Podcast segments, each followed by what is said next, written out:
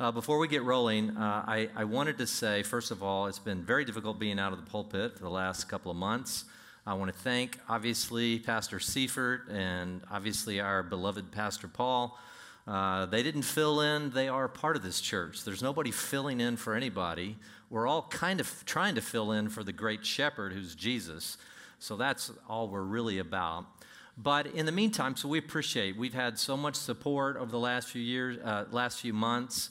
Uh, but I need to settle a little bit of something because I, it's gotten back to me, and w- through some counsel and through some insight from some people a lot wiser than, I, than myself, we felt like as a, as a staff, as executive team, as the elders, that we should pretty much set it, set it straight. Obviously, if you're pulled from the pulpit in these days, things start to happen, and it's like, well, why is that happening? And then people begin to ask why that's happening, and and uh, the fact is, as we've tried to kind of state in some ways and a little bit shrouded, and the reason there's a, a certain amount of uh, privacy, secrecy to it, it's not because we're not being transparent. It's just because, number one, it's not my story to tell. So we've encountered a pretty strong, uh, violent assault that happened to our family uh, over the last few months, and it's been it's been difficult.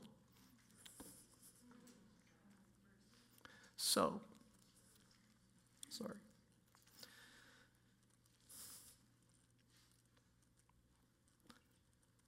I'm not having an affair. And that's, no, it's true. It's been uh, getting around the valley. I don't know how, I don't know how, you know, widespread that is, it's not true. Told myself I wouldn't do this. All right, so uh, that's not true. And so I, I, I, hope this morning we can at least put that to rest. Um, sometimes sin happens outside. Sometimes sin, our sin causes pain, right? We know that. I mean, I'm a recipient of, for years prior to Jesus and even after Jesus, I make ridiculous mistakes and things happen, and that sin has result has an effect on me, and that sin has an effect on people around me. And that's, that's just true of how sin is. But sometimes other people's sin affects you. And in this case, this is outside in job, not an inside out job. So you need to know that. So I'd like to kind of, can we settle that and move on in case anybody, because I know when there's a, a little bit of privacy issues, and I would request that privacy for my family. Don't ask my wife and my kids about what's happening. I'm just asking you not to do it not to do it. So, um, so we can move on and get through some of this stuff. Of Some of this is, it's been really challenging. But all the rumors and things that fly and things around the valley and Cranford's not in the pulpit, therefore, you know, um, must be, you know, and this valley's kind of shocked from that at various points. Uh, over the last number of years, and some of you have been a recipient of that. So I'm just saying, let's settle it now. I'm, t- I'm looking you straight in the eye.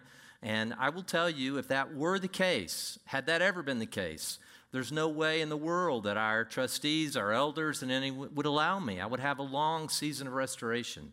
So you need to know that there's plenty of oversight, and that's not the issue. Are we okay with that? That is not the issue. Okay, let's move on. so, in light of that, we live in a remarkably fallen world. We know that. And I wanted to start a little series on this idea of how we move into spiritual maturation through mission. Why mission? And I'm going to talk about that. But we know that we live in a radically fallen world. In fact, this latest uh, episode, I think I told, I, the last time I was here was like 251 mass shootings, and now we've had multiple mass shootings. It's, it's an absurd thing. I think it's perpetuated a lot by the media and, and people like it's like if I'm going to commit suicide, I might as well go ahead and take some people out with me. And this is at its very core. And this isn't a political statement of pro or anti gun or anything like that. I, I really don't care much about that. It's a spiritual issue, this issue. It's a, it's a problem of not knowing who I am and why I'm here. And so, what happened this last week, uh, just was it yesterday or the day before in Odessa, Midland, Odessa? I know that well. I, I spent a couple years there um, when I was before I went off to Rice. And I know that road well, that Highway 12 between Midland and Odessa, where that chase ensued. And, and the guy turns around and nobody knows why, and he's dead. And it was a shootout at this uh, theater And uh, I know that, I know that's old stomping ground for me. It, it, hit home. And then the El Paso, I spent a lot of time in El Paso, you know, growing up and being in those places. And sometimes it hits you. And, and I'll be going to Denver this week uh, to be with some of our folks. And, and the Denver thing kind of started going into the theater. And the, I mean, this is just, it's gotten to a point of absurdity. What does the world need? Well, the reason that I do what I do, number one, God called me to, but number two, I don't have anything else better, better to peddle than the gospel. I've got nothing else better to offer you. If I could give you money or education or a loving family or anything, those still are far short, fall far short of what I can give you in the person of Jesus. And this is why we are a missional church. We will always be a missional church. We've said it from the very beginning. There's part of us. I know we don't have maybe, you know, our worship as it is now. It won't always be this way. It's, uh, many of you love the video worship. Some of you don't love it, but we're still a family and we come together. But our primary purpose for this church was never to plan it to provide religious services for religious people, primarily. Our primary goal is worship. Yes, worship, but our primary goal is mission, too. It's not a sidebar thing of what we do, it's the very core and the DNA of this church. How are we going to get you and your neighbors? You know your neighbors better than I do. You know your next door neighbor. If you know your next door neighbor, you know them better than I do. You know the people at your club or the people at your work or the people wherever. I mean, we live in a kind of country club wor- world out here, a fantasy land of Palm Springs area, and it's filled with tennis and country clubs and things and social circles and retired people. You know those people better than I do. Are we going to go to them with a message that we feel empowered by? And I'm going to take an additional step. I think, and this is going to be my supposition over the next few weeks. I'll preach this week, I'll be back in the pulpit in October. Many of you know we've tried to be very clear about that. I'm going to be going to Seattle and and Salem and Denver and various places. I have board meetings with the seminary of Israel College of the Bible and things. This was already planned well in advance, so this is not our continued need for me to be out of the pulpit. It's just the way it happened on the calendar. And as we go out, we're gonna we're gonna be thinking mission. We think even when we go, we think about mission. And you people on live stream, welcome this morning. you think about mission. I want you to be thinking about mission at your club at your place, at your place of business, where you work, wherever it is, in Denver, in these various places that we go. And they are. So what does this mean? I will, I'm, I am putting this before you. I believe there is a certain point in your spiritual walk in which mission is your only next step to take the next step in spiritual maturity. Let me say that again. There is a place in which we all know we grow. Paul uses this language in the scriptures. He talks about babes in Christ. By now, you, you should be teaching people, but you still need meat, meat. I mean, you still need milk. You're not ready for solid food. He does give us a picture that there are stages. We'll look at that in the whole Exodus of, of, of the children of Israel coming out of Israel. It's like a template. We talk about it all the time. It's, it's this place, it's this progression that you become more like Christ. I'm giving you this idea, I want to seed it in your mind, and we'll get into it more deeply in October. That there is a certain place where you've sat in enough church services, you've done enough, gone to enough Bible studies, you're just ready. And if you don't go in and cross the Jordan, so to speak, and begin to take the land that God's kind of given to you, you kind of stagnate. You'll stay at that level. It doesn't mean you're not saved, it just means that you won't take that next step. And I'm going to try to support that through Scripture. And so I know that this may seem a little dry. Mission, we've had, you know, I've had uh, thousands of sermons I've heard on mission and that I need to evangelize. Well, I'm also going to give you a slightly different take because not everybody's an evangelist. Some of you are don't have the gift of gab. Some of you just get in a situation and you're not sure how to, you know, express yourself. You can always give your testimony. You, it maybe it's something as simple as, you know, I was blind and now I kind of see.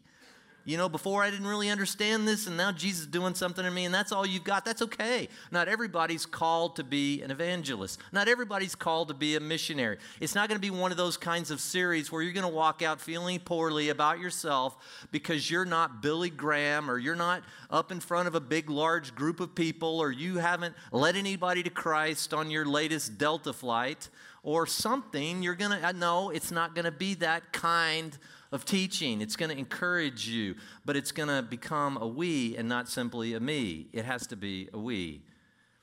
we're all called to at least promote the gospel, and we'll talk about that in a minute. So here's what I want you to do I want you to go into your Bibles, and as you're turning to Psalm 96, Psalm 96. If you don't have a Bible, we can make, we can make that happen.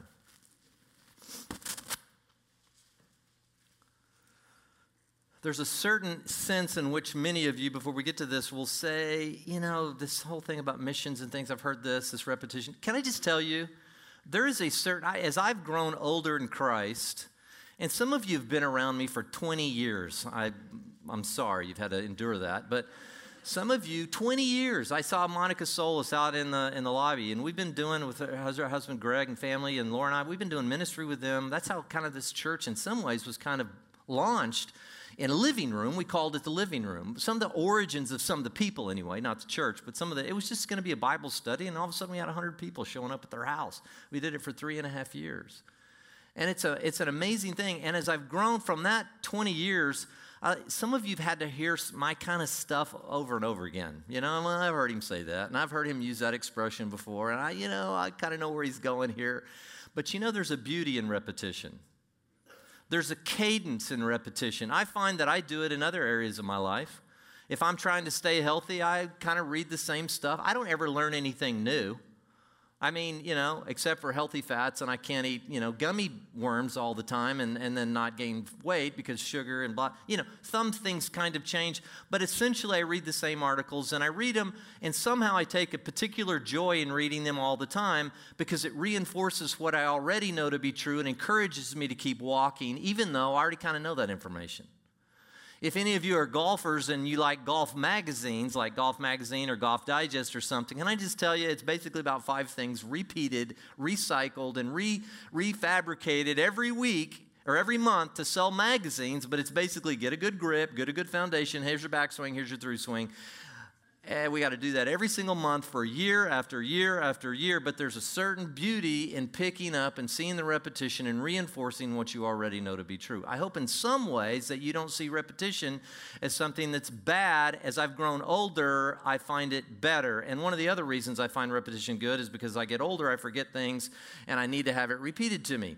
And uh, that's why one of the things I love that the Lord has given me that I'm not in youth ministry.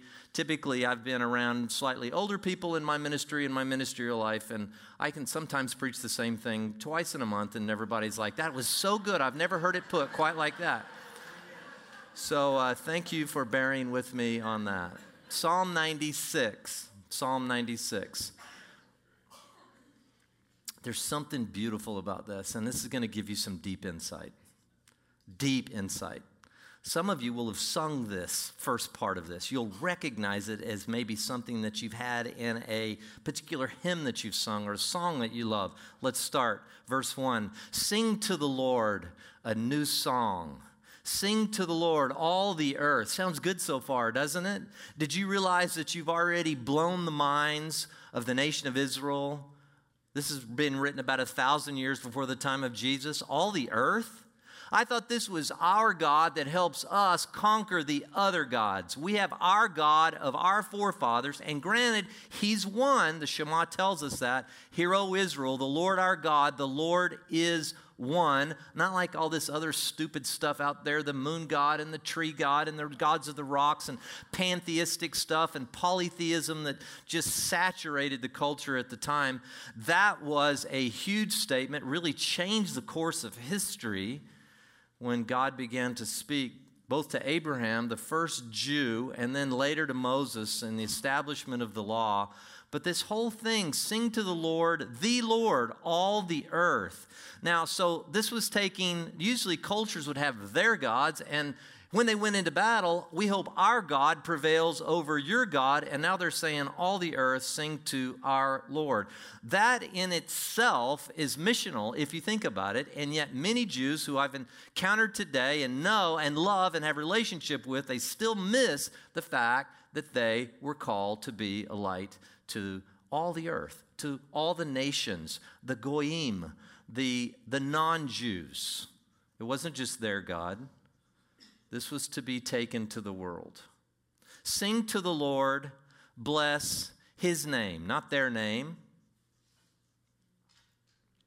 proclaim good tidings of his salvation. How often? From day to day. Are you into that mode? I mean, do you think about that when you go to Trader Joe's? Do you think about that at Costco? Do you think about that when you wherever you find yourself at the nail salon or getting a massage or I'm sorry about this kind of language, but this is kind of where we live. You know, do you think about those things when you're on a flight? Do you think about the person sitting next to you that the Lord might want to open the door to declare his salvation from flight to flight, as is my case this month? I think about that. Why? Because I'm some big, pious, wonderful, better Christian than other people? No, because it's the greatest joy in my life. Have you ever led anybody to Jesus or been part of a community or part of a group that have led someone to Jesus and then watched their life transformed over a long period of time? It doesn't take. This last week, uh, we, were, we got away as a family. My girls told me it was the first time we'd ever taken a vacation apart from me speaking somewhere or playing in a golf tournament. I was informed of that. And I thought back and I said, well, that's not true. And I started, and I think, that's true. So we did that, and some, uh, some of our precious CRD folks hosted us up at their home. And I had the opportunity, and I've had him here once, to grab one of my buddies and say, Would you be willing to drive up and hang out? And he lives in Helena, and I don't know what that drive is two and a half, three hours. And he drove up to hang out, and we played golf. And he came, spent the night. We were staying at their home, but he spent the night, got up, had coffee, talked. The girls got to see him. Some of them, some of the girls remembered him, some of them didn't. He caddied for me in the PGA Championship at Medinah the year Tiger won, and he still told, he still tells people this day, I could have taken Tiger that I had more birdies the first two days than Tiger did. He just always fails to re- recount that I had more double bogeys than Tiger did, or the rest of the field for that matter. So the, the you know, and so we came back at this great time. Here's his story. He, he just got caught up in a, in a little group, a niche at Bermuda Dunes that was all about promoting the gospel. Not everybody proclaimed it, but everybody was promoting it in some way or another. Some guys got there early and set up chairs. Some guys, you know, paid to help me. Now I'm watching fewer backswings, and they're trying to start kind of helping me be able to do what I do more. And those are promoters. And what happened is he just ends up coming to Christ. And I end up taking an older gentleman, a, a Jewish gentleman, and he'd been sitting in there. And I said, I'm going to take this guy for breakfast and, and just ask him if he wants to embrace Jesus. He's been sitting in here for a year, two years. And so we went to breakfast and we sat down, and I, and I said, Hey, Bob, why don't you go? Go along. I was going to try to kind of disciple him and show him, well, this is how maybe someone comes into the kingdom and sees themselves as a follower of Jesus. And so I, you know, finally I was talking to this gentleman and I said, you know, he was, you know, in his 80s. And I said, do you want to follow Jesus? I mean, do you believe that he died on the cross, that he was raised from the dead? Do you want to do this? Do you want to get involved in this family? And he said, I do. And I said, well, let's pray. And before I could, Bob goes, can I do that too? And I was like, a two for one special. That's like the greatest thing that could possibly ever happen, right? So Bob ends up giving his life to Christ, got baptized. I discipled him five or six years, and then he was off. Why? Fellowship of Christian Athletes, there was nothing really going on in Montana. He started it, didn't have any money, didn't have any support, didn't have anything. They felt called, they went up there blah, blah, blah, yada, yada, yada. A few years later, he's the state director. They've got five or six guys working for him. And we were sitting there talking about all these schools they're in, and the colleges they're in, and the high schools they're in, and these amazing stories. What kind of payback can you get for one more vacation, or one more car, or one more something that even comes close to the feeling that you have in that. This is not an ought to, this is a you get to. Tell the whole earth about me and my glory. Do you get that? This is okay, this is the missions part of it, and okay, I know I should evangelize more. No, no, you, you miss the whole feel. The whole, the whole unction of the writer here is to say, oh my gosh, we have this amazing opportunity to share the gospel around the world. Now, I can't imagine what they would think when they had enemies pressing in on various sides. This was written in a pretty good place uh, in terms of their history with King David, but I will just tell you, I can't imagine that they would have ever conceived that it would happen the way it was going to happen, although the prophets were talking about it. Tell of his glory, verse uh, 3 among the nations, his wonderful deeds among the peoples. For great is the Lord, and he is greatly to be praised. Is he in your life? Is that something that you so highly value that you just can't stop talking about it? Or is it a sidebar thing for you? If it's not, I'm just not, I'm not cast, I'm not chastising you here this morning. I'm saying there's something for you in this. There's something so beautiful you have been missing out on that will make your life so much more full. And by the way, when you do that, your family grows, your intimate circle grows. When you put your life to this, your circle grows. You'll never be lonely again. I, if, if you are a gospel promoter slash proclaimer, your social circle will expand. You will never be lonely. I'm just telling you, I'm not saying you never be lonely. We all have lonely seasons and moments, even with friends. Don't get me wrong, but I'm saying if you're kind of someone who struggles in that department, this is a big aid. Now, this is huge. He is to be feared above all gods. Now you say, well, what is he saying? Are there other gods? Now, this word in the Hebrew is Elohim. And what Elohim means is it's used for it's sometimes angels, sometimes it's used for rulers, sometimes it's used for divine entities, yes. And Elohim is very often used for the Lord God, but it's also used for others. Clearly, he's not saying there are other gods. In fact, we'll make that clear in a minute. But these other Elohim, these other rulers, these supposed, these impostors, He said, For all the gods of the peoples or the people are idols. Now, what does this word mean? It's in Hebrew, it's El Il, idols. And what does El Il mean? It just means these are non entities. They're worthless. They're nothing. They're not anything.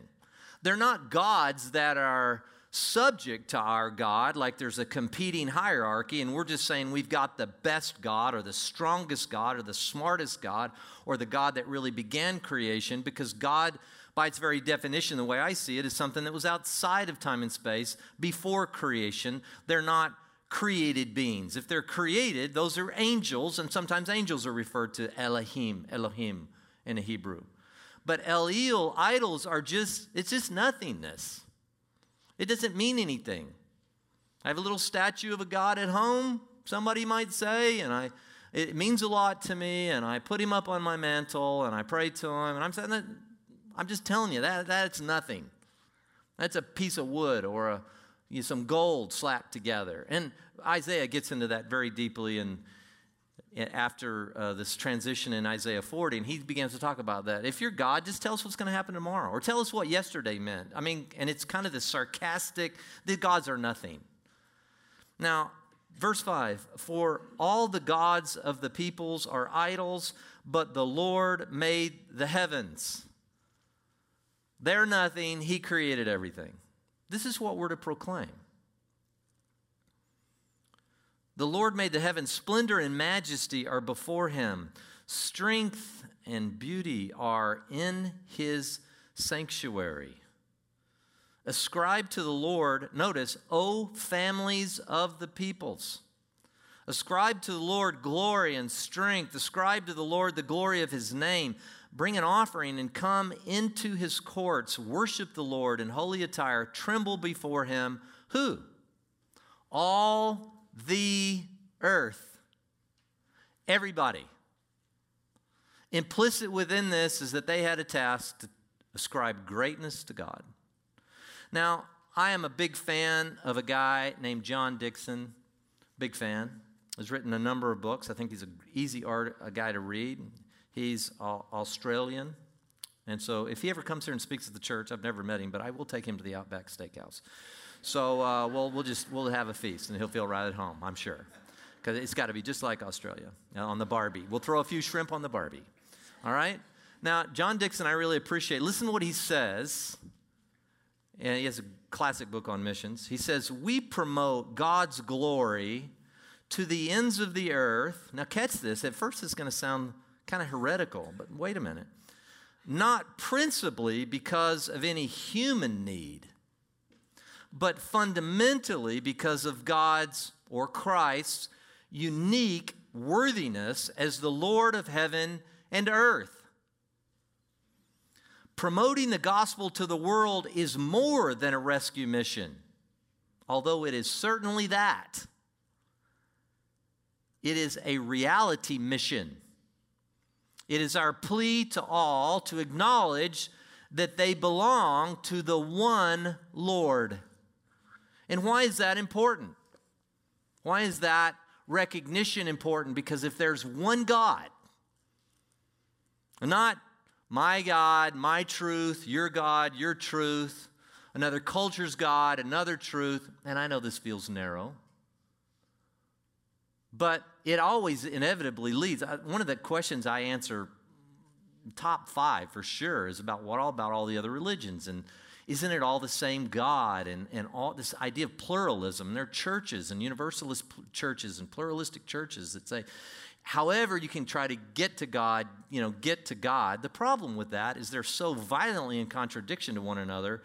I mean, you just can't, it's just incompatible. I mean, if you just take logic 101, you, you come to a problem there because pantheism, God is the plants and the trees and the rocks, and He's in everything, and He's or Buddhism. He's just this kind of one, a knowable God, and we have a very intimate, knowable God. And, and so, well, it's just everybody's attempt. And I know that sounds good in the world in which we live because it sounds so inclusive. The problem is, it's really nothing.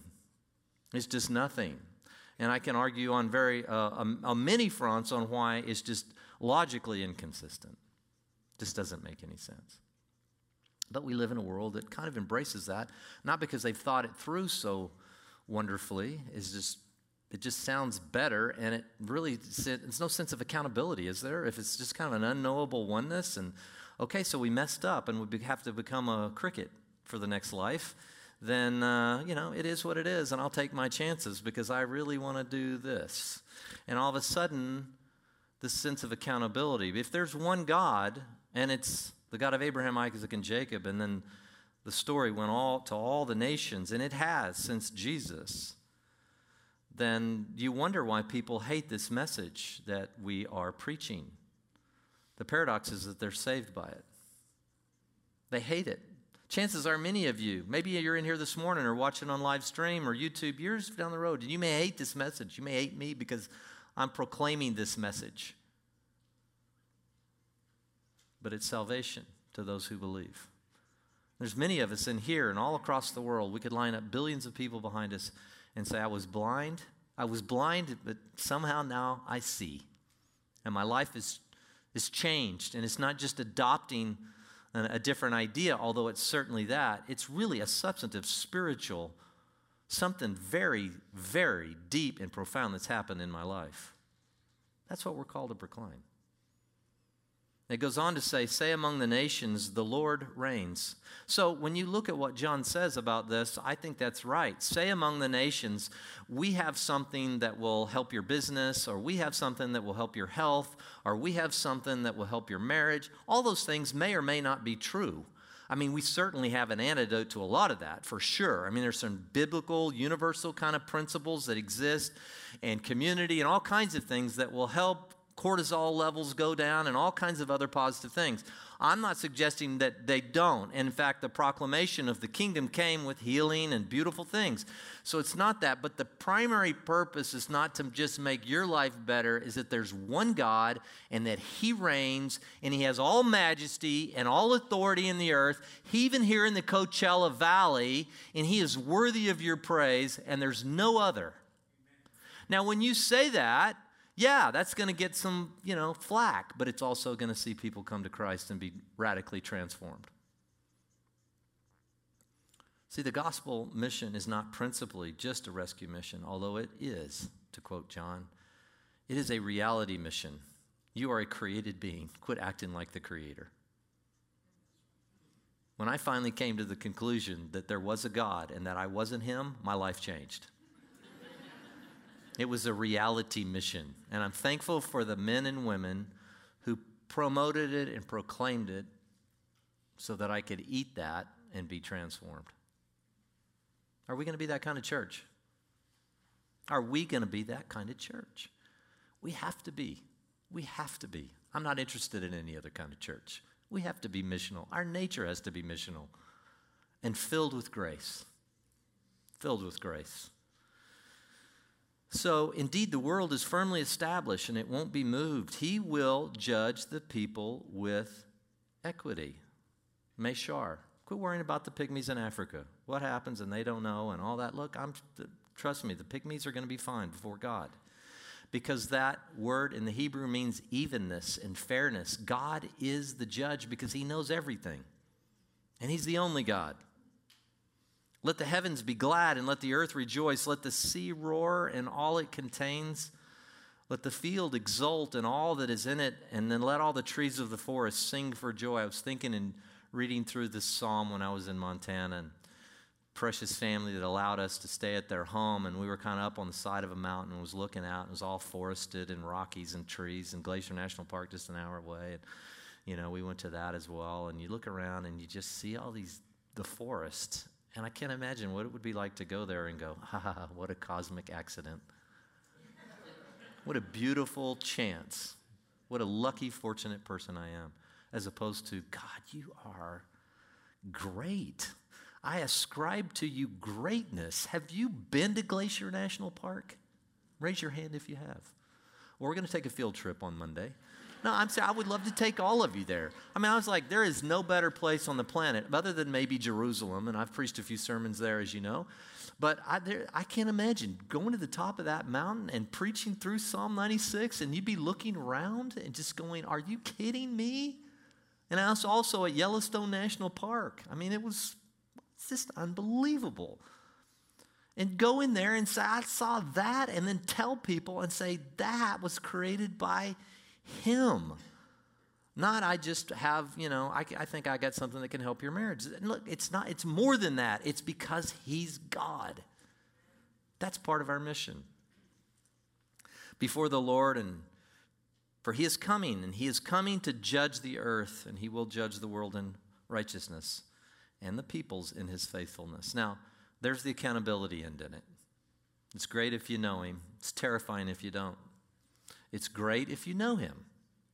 This message is terrifying if you don't. And if you ch- don't choose him, you will do anything you can. That's why people have burned this book, banned this book, this book, this Bible for years. But the message was always the same. So here's what I want to do in these last few minutes that we have today is that uh, I would like to talk to you uh, about mission, but I also want to say that, again, as it relates to repetition, it's important that we hear it and that we hear it in different ways. Because if you have no ability to remember, see, we're going to be going back and remembering things. And it's going to become part, more part of our DNA. Now, in the golf swings, and I, am sorry, I use some examples of the golf swing because I know a lot about the golf swing, is that I had a precious man that I've taught for years. This is the first year I've never been able to teach him. And uh, it was a big developer, and, and he would always say, Cranford, he's 95 now, Cranford, I just got to get this down into my bones. So it means I understand what you're telling me to do, but I don't have it in my bones. I don't own it yet. So we need to own it. And so there's a beauty in repetition. Now, the Dorderies are here with us, and their daughter is Lauren, and Lauren had, had asked me to read her paper her uh, thesis at NYU, which she's just submitting now for her higher education. She's really smart. So if you get a chance to talk to her, she's really smart. Uh, but I was reading it, and it was a fascinating example she gave. There was a, a gentleman by the name of Clive Wearing. I don't know if you've ever heard of Clive Wearing. But Clive Wearing is indeed one of the most infamous case studies. I'm reading from Lauren's thesis. I, I didn't ask her, but you know, anyway uh, the most infamous case studies of this nature. His life serves as a necessarily spectacular voyage into the complexities of human memory as well as something of a metaphor for the larger qualms of maximizing its power. Now, what does this mean? Clive Wearing was a wildly talented musician and composer who had fallen near deathly ill of a viral infection in his brain. Miraculously and tragically, Clive survived the complications of encephalitis at an enormous cost to the shape of every detail of the world he had once known. Baddeley clarifies this brilliantly. Whenever his wife appears, Clive greets her with the joy appropriate to someone who has not seen a loved one for many months. She only has to leave the room for two or three minutes and return for the joy to be repeated, a process that is always full of emotion and always expressed in the same way. Why? He has no ability to, he has no memory. Those were, those were negated through his encephalitis. Clive lives in a permanent present. Now think about this unable to register change or use the past, anticipate the future, a situation he once described as hell on earth. It's like being dead all the bloody time, Clive said. Clive has been in this state since 1985, and he is still convinced that he has just woken up. And I'm going to press on down into her paper. The past can possess a mosaic of meanings because the notion of a past can be necessarily organized in differential structures of time, informing each present moment with the immediate processing of the mutual passing. Now, it goes on to say the suffering hinged on his inability to appreciate any kind of history. He just couldn't, he didn't have a memory. Two minutes go by and he can't recall anything. Oh, I'm married you. You're beautiful. We're married. That's awesome. And then three minutes later, how are you? You're beautiful. We're married. Oh, that's so fantastic. I mean, can, you can see the living nightmare that this would be. I think functionally, we as the church, sometimes in an effort to try to get what our felt needs in the church, sometimes we forget to live the history that is here that gives us guidance into the future to understand what would Jesus have us to be doing in 2019 in the Coachella Valley. What would he, what would he want us to do? Well, we've got to have a collective memory. And it was played out in the, in the nation of Israel, and it was played out in Jesus' walk, and he got baptized, and all the things to fulfill all righteousness. And we walk into this repetitious cycle that keeps repeating. But if we don't understand the past, we get caught and we find ourselves in a spiritual situation that Clive found himself in. And every moment is like, well, I wonder if it's going to be exciting at church this week, not really knowing that you see your life as a progression if you're just someone who comes to just consume, if you're a Christian consumer, you got to be on a journey. You need to be in an intimate relationship. You need to be able to sit down with somebody at some point in your life and say, Here's what the Lord is doing in my life, and here's where I sense that He's taking me. If you don't have that, you'll never get mission, just won't make sense to you. It'll feel like an ought to instead of an integral part of your future. Because the church, is been given a mandate, as we'll see later in Matthew 28, called the Great Commission. So many think of the gospel as just a New Testament adaptation, right? So when we get to the New Testament, you have this old Old Testament stuff. So when we read Psalm 96, you say, well, you can't read the gospel into that. Not Jesus. Of course you can because it was always an unfolding of, and all the prophets were looking forward to the time that there would be a nation which would be a light to the nations. And I'm going to argue that that nation is no longer just the Jewish nation, and it's also no longer just the old nation, uh, which is all the Gentiles, and now God's done with the Jews, but it's what we see in Ephesians that it says it's a one new man, it's a new nation made up and comprised of Jews and the Goyim and the nations, and together and collectively we can voice this around the earth. And it's a powerful thing that's happening in your very day. It was always the plan, the gospel, always. We've talked about that at various points in here. It was always to be given to a nation who could then take it to the nations so that they could participate in it. Can I say that again? Why are we on mission? So they can have what we have. Not so we can just convince them that we're right. I want them to have what we have. I want to see their families restored. I want to see a family be able to go what we've been through in the last six, seven, eight months for my health, Laura's health, and all the other things that have been thrown at us and still come out and love one another and be together and right here in church together. That's extraordinary. You need Christ. That is an amazing benefit of the kingdom. We're still together. I hear about that all the time. Something tragic happens in a family and it splits them. Something happens financially or physically or something, and they all, they all split. We grow closer together in the kingdom. Now, do I want to export that? Of course I do. That's why I'm here. It was always to center on the Lord's majesty, as we talked about, and it was always to have a powerful effect on not just the nations, but in fact, all the creation. Romans 8 said, that even the creation is groaning, longing for the revelation of this new nation. And I, I paraphrase there, but this new nation. So let's go back in this last 10 minutes, and we're just going to unpack a little, and then we'll get more into this later. Let's go back and just break this extraordinary psalm down into its component parts. So, salvation will come to the earth, and it will come forth from the Jews. Is that consistent with Jesus and what he said? Yes, it is. John chapter 4, verse 20. Now, many of you will remember this as this encounter with the woman at the well in Samaria. She was a non Jew, they were a mixed race. Assyrians had come in in 722. Uh, wiped out the northern 10 tribes, and then they had assimilated and brought in, it was a mixed race, and they were despised. That's why when Jesus told the story of the Good Samaritan. It was such a what? What is he talking about? So whatever you know, like we've talked about before, that's just hard to it's hard to stomach that. So he says this in verse 20 Our fathers worshipped in this mountain, she said, and you people, you Jews, say that in Jerusalem is the place where men ought to worship. And Jesus said to her, Woman, believe me, an hour is coming when neither in this mountain nor in Jerusalem will you worship the Father. You worship what you do not know. Now, catch this. We worship what we know, for salvation is from the Jews. Jesus' words.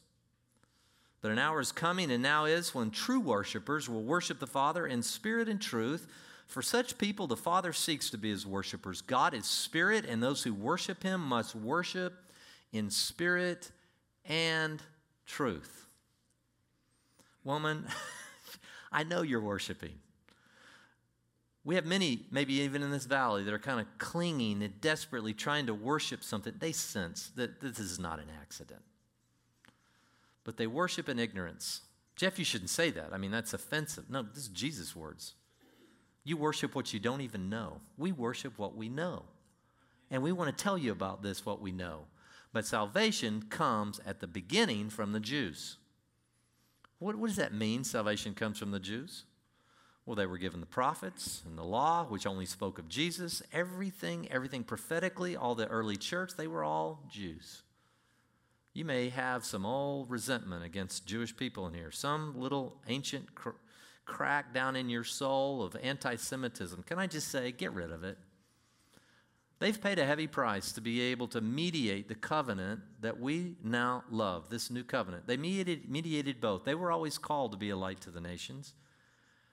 In, in Psalm 96, they're being called to tell the whole earth, to ascribe greatness to the God and walk away from your idols. Walk away from your nothingness. Salvation comes from the Jews. And number two, and then we'll close with this this proclamation was to start with the Jews but eventually be adopted around the whole earth. It was always the plan. I mean, this is, I got to tell you, I, I, repeat this. Some of you teach this a lot, and I, but I think about, I virtually think about it every day. I really do. I know that sounds crazy, but it just, I have so many times in the day where I, I get assaulted in my mind and I, I want to go down and I, I just go, no, it's just such a perfect plan. I know the plan so well. I've been teaching it for years. It's such an incredible plan. It never loses weightiness in my own mind. It never does realizing that it was always the plan, forming a new nation comprised of Jews and Gentiles who loved the message so that they would what? Not be able to keep it to themselves. Now, in Matthew 21, this is a tough passage of Scripture because it's been used so wrongly. Now, some of you have a Reformed background, and for that, and Luther did some amazing things, but Martin Luther also made some tragic missteps. When the Jews did not embrace his gospel, he looked to the word and said, See, God's done with the Jews. Now, many of you know a big part of this church, Church the Red Door, is we're very closely associated with the believing Jewish community, those Jews who follow Jesus as their Messiah. And that's where I'll be in Dallas in another week uh, on this, these seminary boards. It's this just explosion of, of Jewish people falling in love with Jesus. So God's not done with the Jews. Can we just settle that? He hasn't taken it away from them But in Matthew 21, verse 42 and 43, listen, Jesus said to them, that is who? Well, it's the Jews, but more specifically, it's the Jewish leaders that were denying him. Let's get context here. Not all the Jews denied him. He was traveling around with a motley crew of 12 guys. And then some women were going with him, Mary Magdalene and all. There were plenty of Jews that were believing into him, and then there were also a select group of Jewish leaders who did not believe him. He said to them, Did you never read in the scriptures that the stone which the builders rejected, this became the chief cornerstone? He's talking about Isaiah. He's quoting Isaiah. Isaiah was looking into the future and seeing a chief cornerstone of this new building and, and yet they were rejecting the very chief cornerstone. Elsewhere, it says that they're going to stumble over it. Isaiah was already seeing what was going to happen. The very leadership in the Jewish community was the Messiah was going to come and they were going to reject him. He said, This came about from the Lord, and it is marvelous in our eyes. Therefore, Jesus speaking again, he says, I say to you, the kingdom of God will be taken away, taken away from you and given to a people, an ethnos in the Greek, which is, just means a multitude of individuals of the same nature, producing the fruit of it.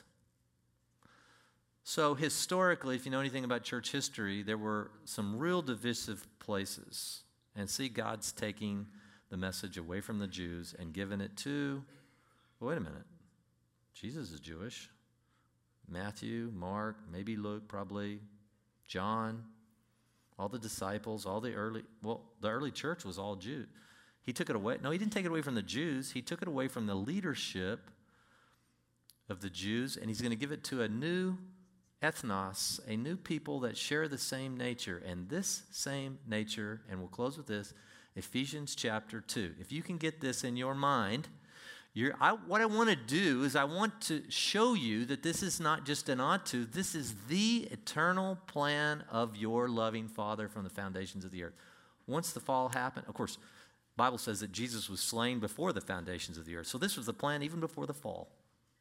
Hard to, hard to grasp that. Ephesians 2.11, and we're done. You say, yeah, right. I have a lot of preaching to catch up on. I was like, I don't know, I'm, not, I'm out of practice. I don't know if I'm going to remember how to do this. Somebody said, well, maybe you will be able to remember. So, Ephesians 2, verse 11. Now, he's speaking now to these Gentiles, these Goyim. He says, Therefore, remember that formerly you, the Gentiles, the non Jews, that's all that means, in the flesh, who are called uncircumcision. So there's religious Jews out there that are calling you the uncircumcised. They're the un- unclean, unholy, don't worry about that. He says you were you're called that, but by the so-called circumcision. In other words, the leadership of the Jews who have rejected Jesus as the Messiah, the so-called circumcision, are rejecting you. I know that. But he says, it, which is performed in the flesh by human hands. But remember, you Gentiles, that you were at that time separate from Christ. You didn't know anything about this message. Nothing. You were excluded from the commonwealth of Israel. And you were strangers to the covenants of promise, having no hope and without God in the world. See, folks, this, this is where we find ourselves in the Coachella Valley. Anywhere in the world, you'll find it. But in this valley, we have people with no hope, zero. And if they decide they want to commit suicide and they have zero hope, then I guess the new way to commit suicide is to take out some people with you. It's kind of become the new in, in vogue trend. God, save us. Help us be missional people to tell them that they have a hope. But now in Christ, Jesus, you who were formerly far off, you Gentiles that never heard anything about this, have been brought near by the blood of Christ. That's the cross. That's why we are church at the red door. Not church at the green grass door or church at the, we are church at the red door. We are brought near by the blood of the cross. For he himself is our peace who made both groups into, I would say, one, which is this new nation. I'm gonna, it's going to be taken away and given to a nation, an ethnos, a people with the same nature, producing the fruit of it. That's what Jesus said. Here's the one group it's Jew and Gentile, and broke down the barrier of the dividing wall. So he said the law used to keep Jews from having anything to do with the Gentiles, stay far away from them. By abolishing in his flesh the enmity, which is the law of commandments, they were supposed to stay away from you. Now I'm calling them to become one with you. Is this a new plan? Ah, it's a new covenant, totally new plan. Nobody saw that coming. Psalm 96 saw it. It was already telling them to preach it to the whole earth. Just a matter of timing. And the Bible says at the proper time, God sent forth his son. God sees the proper time. He determines the proper time, not me. And then lastly, verse 16, so that he might reconcile them both, as Jew and Gentile, in one body to God through the cross, by having put to death the enmity. Now he's going to quote Psalm 57, and he came, excuse me, Isaiah 57, and he came and preached peace to you who were far away, had no clue what was going on. We have people in this valley that are far away from this message and peace to those who were near. For through him we both have our access in one spirit to the Father. So then you are no longer strangers, you Gentiles. You're not aliens, you're fellow citizens and saints of God's household. Having been built on the foundation of the apostles and prophets, and Jesus himself being the cornerstone. So when you go back to say Jesus, don't didn't you read in the prophets that you guys were you were going to trip over the you were going to reject the cornerstone? And now he's saying he's the cornerstone. Jesus is the cornerstone. He says, In whom the whole building being fitted together is growing into a holy temple in the Lord, in whom you also are being built together into a dwelling of God in the Spirit. And then finally, the last few verses of chapter 3. For this reason, I, Paul, the prisoner of Jesus, for the sake of you Gentiles, if indeed you've heard of the stewardship of God's grace which was given to me. Now, what does that mean? He said, I was put on mission. And the last piece, people I want to be hanging around with you Gentiles, because I was a good Jew. I was caught, in fact, I was killing people that were trying to partner up with you. But as I matured, God sent me on mission. And He gave me a stewardship of grace so that I might reach you with this incredible message he said that by revelation there was made known to me the mystery. Now, this is the mystery. And by referring to this, when you read, you can understand my insight into the mystery of Christ. Now, what's this great mystery? Which in other generations was not made known to the sons of men, as it has been revealed to his holy apostles and prophets. To be specific, are you ready? Here's the mystery. Here it is. You ready? Here's the mystery. Nobody saw it. To be specific, that the Gentiles are fellow heirs and fellow members of the body and fellow partakers of the promise in Jesus through the gospel. Now, let me just tell you, that was mysterious. Paul was considered a heretic by his Jewish friends and his leadership. He studied under Gamaliel. He, he, he knew these guys well. He grew up with them. He was one of them. And then all of a sudden, God, well, blinded him and and then gave him his sight back, but gave him not only his physical sight back, but gave him his spiritual sight and sent him on a mission. Now, do you want to be on a mission to this valley and elsewhere? Our people, strange church we have here, a lot of them come in. We lose about 75% of them, and they just go in May or April or early June or whatever. And they go back, eh, but they can still spread the message. So, again, this is a foundation for what we're going to look at which is simply this. There is a, remember this and think about this, okay? There's a certain level by which your spiritual maturation cannot go to the next level until you become part of the promoter or proclaimer of the gospel. That's why we exist. Does that make sense?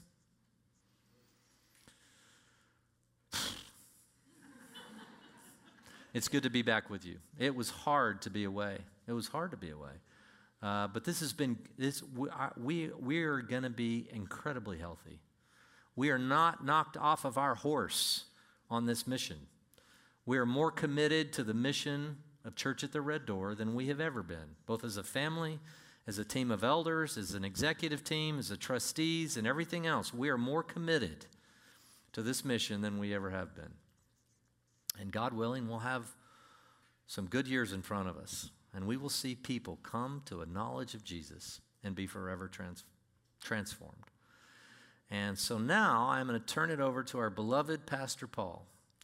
And Pastor Paul, as for some of you know, we are beginning the process by which we are doing communion after service here rather than having to go upstairs. Now, some of you, and as Paul will talk about, may not quite feel there. We've got music coming up, we've got all kinds of stuff going on. And uh, if they had a crook and a stick, they would pull me off the stage now, so I am out of here. So